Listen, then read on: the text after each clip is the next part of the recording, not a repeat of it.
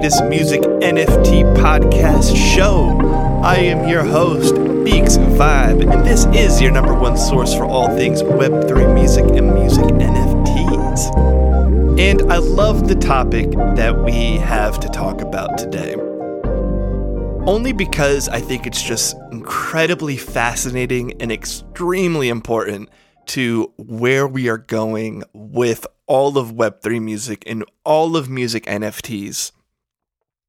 So I think it's really, really important that we touch on this topic. And I just want to say up front that I don't have a conclusive answer. This is not a whole kind of wind up for me to then kind of drive home my point here.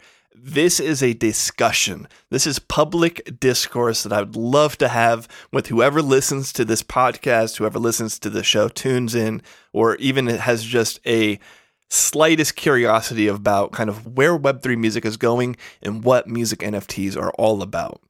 Because, you know, we talk about the technology, we talk about the value, we talk about its digital ownership and its scarcity. And we, you know, there's economics that play into all of this stuff, right? And I think we all want to have this confidence and, you know, understanding of like what all these topics mean. And, you know, a lot of times because, you know, we're music artists and music producers and things like that, you know, we have to learn so much about all this different components to what it means to be an artist. You know, suddenly you have to know about marketing. Suddenly you have to know about business. And then if you get it, you know, if you create a DAO or if you create a label or if you've ever been an independent label owner or tried to do anything kind of for yourself, you realize how much effort it takes to kind of build a team and what it even goes, you know, what goes into hiring and recruiting and looking for people. And just, you know, it is just a massive bear to create, you know, a, a system or an entity for yourself. And so there's a lot of things that one has to learn about to become a well-rounded artist. And it's one of the downsides of be- taking like an artist level at a professional level, um, or, or any kind of artistry at a professional level, because it's at some point it just really becomes all about business. And, you know, business is really kind of the, the the blood of this world. Is how kind of the world goes round, is kind of through capitalism and, and business. And, you know, and money is the lifeblood of business, right? And so it's all about money, um, almost, if you just kind of boil it down to like its most reductive um, state in, in a weird way. Because on one hand, you're like, it's all about music, but it's kind of all about money, you know? So that's what I'm getting to. And so what is the topic of this week?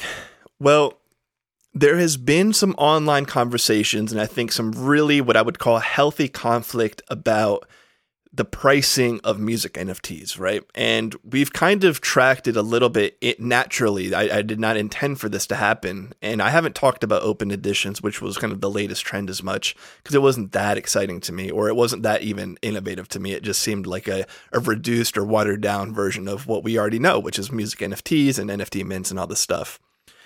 But what has happened kind of since the inception is kind of a natural progression of saturation in the in the marketplace, right? And so we'll just look at music N F Ts as a whole. I mean, we already know that in the N F T marketplace, there's tons of saturation. I mean, how many derivative copies of apes do we have to see, whether they're hologrammed or pixelated or three D'd or just regular whatever cartoon apes? It's like, you know, there's only one Bored Ape Yacht Club, and then there's one hundred thousand million others. So when we look at music N F Ts, you know, and we can go back to, let's say, two thousand seventeen or two thousand eighteen, when, you know, Mister Blau himself was like one of the only and one of the very select and few music N F T artists. And, you know, he made something like eleven million dollars, eleven million dollars off of music N F Ts. And when you listen to him talk about music N F Ts, he's like, yeah, I mean, we were just didn't even know what we were doing. We were just trying anything, you know, throwing spaghetti at the wall.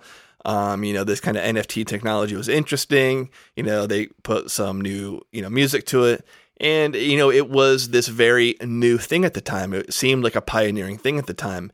And, you know, since then, we look at kind of where music N F Ts have gone.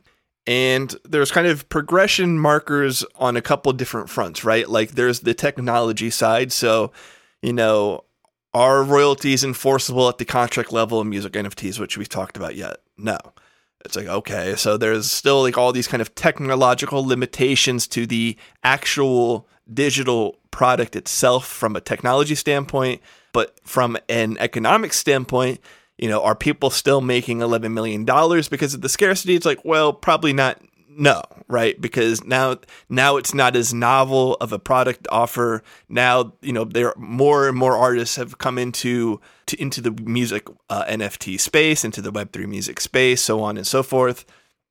And then, and then, then we kind of get to that point, right? Which is like, how saturated is the marketplace? And there is this kind of irony that's going on here where we, you know, talk about we need mass adoption, we need mass adoption, we need more attention and eyeballs on all this stuff.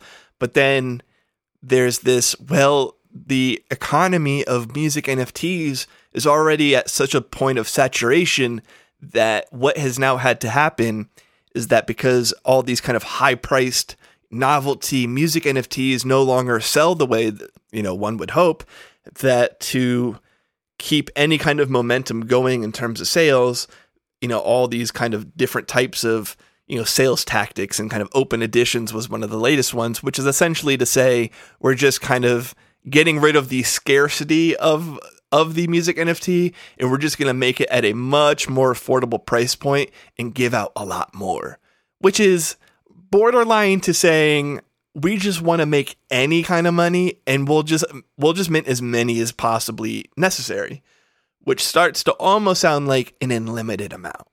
Now, it's not an unlimited amount. You know, it might be five thousand copies, it might be one thousand copies, it might be five hundred thousand copies, right? And at some point you do hope to, the intent is still to sell out so that there are, is not an unlimited amount, but I'm basically talking about it went from, I mean, listen, I mean, go back just a few episodes and it's like, we're thinking about, oh, you know, one of the interesting ways a, a Web three artist could come out is, you know, make a very limited drop, right? Make, maybe you do, you know, a ten collection music N F T drop for your, you know, like very scarce.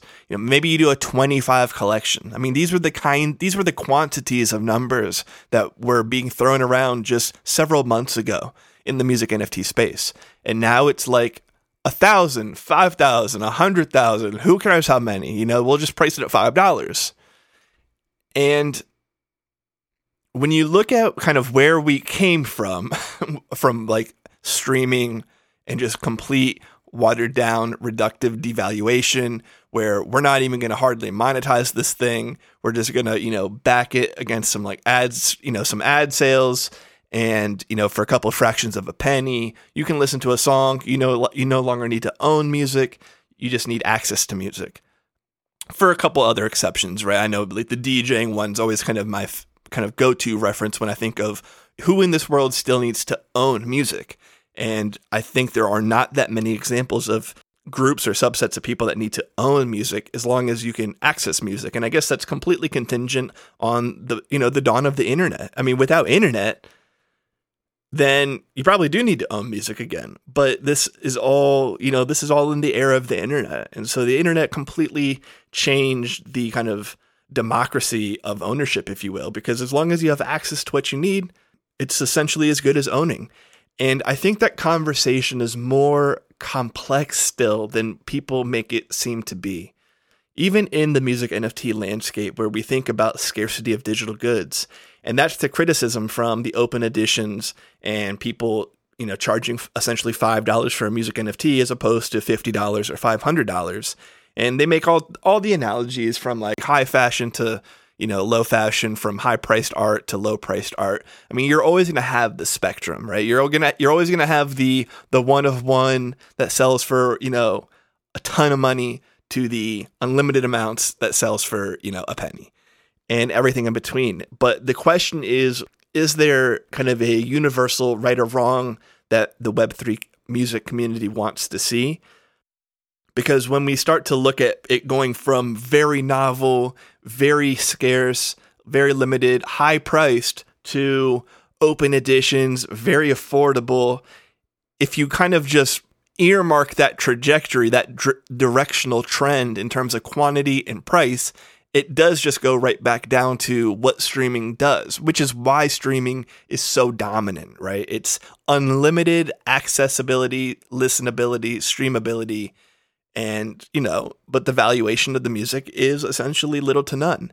And so that's kind of like where the, the critics are going, well, are we just going right back to that? Are we essentially just making music free again? And yeah, I mean, it's just, it's, it's hard to think about because, and that was what I thought potentially the caveat of music N F Ts was, is I still personally, on a personal level, believe in ultimate, like unlimited accessibility to music. Like, I don't think you need to own the song to listen to the song. I think there's a different audience for both. It's like you want the world to listen to your song. You don't expect the world to buy your song. But for those that, you know, that that's why we talk about that one percent, you know, the the very top of the of your fan base, you know, they're such diehards, they're so loyal, they're so willing to support you in any way that they will buy the song, they will buy your merchandise, they will buy the hoodie, they will buy all these extra things. If you're able to add value at an exceptional level, you're able to then extend that top line profit because you're able to optimize that kind of top core one percent of your fan base in such a way to do so economically. And so that's always how I've personally thought of like where music N F Ts can come in. It is the vinyl record play. It's like, hey, listen, you can go listen to my music and pay, in, you know, essentially support me or listen to me for free and have no kind of economic interest in my artistry by listening to me on Spotify. But if you do want to give me the ten dollars or the twenty dollars or the fifty dollars to support me, you can then go buy the very, you know, a vinyl collection that I've gone and manufactured and done whatever with. And there are, you know, bands and artists and groups that do that. And that's like a total realistic. It makes sense on both sides, right? It makes sense why it's being produced that way, and it's, and it makes sense why it's being like, you know, consumed in the on on the other hand, uh, side of that. And so when you look at kind of the digital version of that, it's like music N F Ts is the perfect example, where it's like if you want to just listen to the music and have zero economic interest or investment into my art, my my artist, you know, brand or career or anything like that, you can go listen to the new music I just put out on Spotify. I still want to put it out there. I'm not anti-Spotify or I'm not anti, you know, Web two platforms. But if you want to support my artistic career, there are these scarce, limited music N F Ts that I'm working on. And there will only be, you know, ever so many where, you know, you can purchase it that way. And it's even greater because, you know, you know it's going direct to the creator if you do want to support them. It's not having to go through a bunch of, uh, you know, you didn't have to do all this like overhead. You know, you don't have to go through distribution. You know, you don't have to go pay a retail store to shelf it and do all this stuff, right? I mean, in the real world, there's a lot of cost to even just doing business. And in the digital world, one of the benefits to doing business is the kind of lack of overhead that you can just kind of do it, you know, direct to marketplace, direct to consumer, whatever you want to call it. So I think it's interesting. And I think part of the, you know, I don't even know what the adjective I want to use. I don't want to say part of the problem is, but part of what I'm observing is is that, you know, there's just simply human nature at force here. And there's always going to be the force of natural human behavior. And that that human behavior is, I mean, price is, I mean, I think I've quoted this before. I'm not a marketing guru by any stretch of the imagination, but I did get a minor in marketing uh, at a four-year university. And price is one of the four P's of marketing. And all I mean by that is that how you price a product or service is part of the marketing of that product or service. It's not just like the sales and the business of, of the product. It's part of the appeal, right? Like if you price something, I mean, take fashion as the example. If you sell a t-shirt at one thousand dollars, that is being, you know, you are appealing to a different group of customer than if the t-shirt cost five dollars or ten dollars. Is a totally different group of people. Even though it's the same t-shirt and we're just up and downing the price, it's speaking completely to a different group of people. And so same thing kind of goes with, if you know, if you apply, you know, a one hundred dollars music N F T to a five dollars music N F T, you are speaking to different people here. And I think we're trying to figure out who is the N F T community, where are we pricing music N F Ts, what is the actual use case and utility of music N F Ts. Honest to God, I hate when people say community is the best utility in Web three, because that's really the sleaziest way, almost in a naive way. They're saying like, you know, having a target audience to just like sell to is the best part. And on one hand, it kind of is. Like from the business component, it's like, yes, like you are, you've like absolutely earmarked a target audience that's like resonated and is listening to whatever messaging you're putting out. And so any kind of marketing or kind of ad or, or business is interested in how they can kind of get a connection if they know that your audience fits in with their target demo, target demographic, that being. But I want the the best utility in Web three to actually be added value and not just um, not just saying, hey, here's the group of people that can be sold to. And and when I mean added value, I don't mean when you jump into a Discord, there's, you know, six people you can say what's up to. I mean, maybe that's the added value in some cases, and I'm not trying to put it down. I just mean in the general case, it's like you're looking at, you know, we already have the music, right? I think music N F Ts is different than the N F T community in general, because we're already talking about the values in the product. And then how does this enable the artist to add value in a more dynamic way with music N F Ts? So you're giving your audience or your, your fan base this digital ownership, this kind of collector's item good. And then, and then where do you go with that? And I think kind of when we look at directionally artists going, well, rather than trying to think through that question, we're going to think through how do we just sell more? Because we're not selling enough at this price, so we're going to lower the price and try and sell more. And we're just going to try and keep doing that because uh, we're not selling as much. And so people would rather probably think to themselves, hey, I sold twenty music N F Ts. Well, at what price? Oh, five, five dollars. Versus, hey, I sold twenty music N F T, or I sold five music N F Ts. What, what price? You go, well, one thousand dollars. You're like, whoa. Right? So what do we want out of this? What do we expect out of this? Um, I know a lot of people have opinions on where they want to see the music N F Ts priced in the world. And I think ultimately you're always going to see a bunch of everything. You're, you're going to, I think, I think open editions are going nowhere. I think one of ones are going nowhere. I think high priced music N F Ts are going nowhere. I think almost giving, giving away airdrop free music N F Ts will always be here. So I don't expect this to be some type of change in the way any type of consumer behavior is happening or occurring in the world. But I think it is like really interesting food for thought. And I love thinking about kind of the psychology of all this, because there is this utopian idealism of what we want this new foraging world to be. There's this dystopian, cynical view of it's only just complete thievery, griftery, you know, just taking money, extracting value. And then ultimately, you know, the reality is somewhere in the middle where you have the best of both worlds. You know, you've got people in it for the wrong reasons. You've got people in it for the right reasons. And you're just seeing kind of the forces of nature uh, play out. And that's all this podcast is trying to do, is observe the forces at play and give our take on it, our hot take on it week after week. And so that's all I got for you this week. You know, I just wanted to talk about kind of the price point of music N F Ts, asking the question, you know, is Web three music losing its value? Um, you know, if we just continue to go on, it will it just be completely oversaturated with, you know, different attempts at whatever. But I also think we're seeing some healthy conflict. I think we're seeing kind of some natural progression take place, and, you know, we'll see what happens and we'll see kind of where it all shakes out. So make sure you follow the podcast on Twitter at T G M N F T pod. Of course, you know that's short for the Greatest Music N F T Podcast Show. You can also follow us on YouTube and on TikTok at the Greatest Music N F T Podcast Show. So make sure you follow us there. And you can also always check us out wherever podcasts are being streamed. So give us a like, give us a listen. It goes a long way.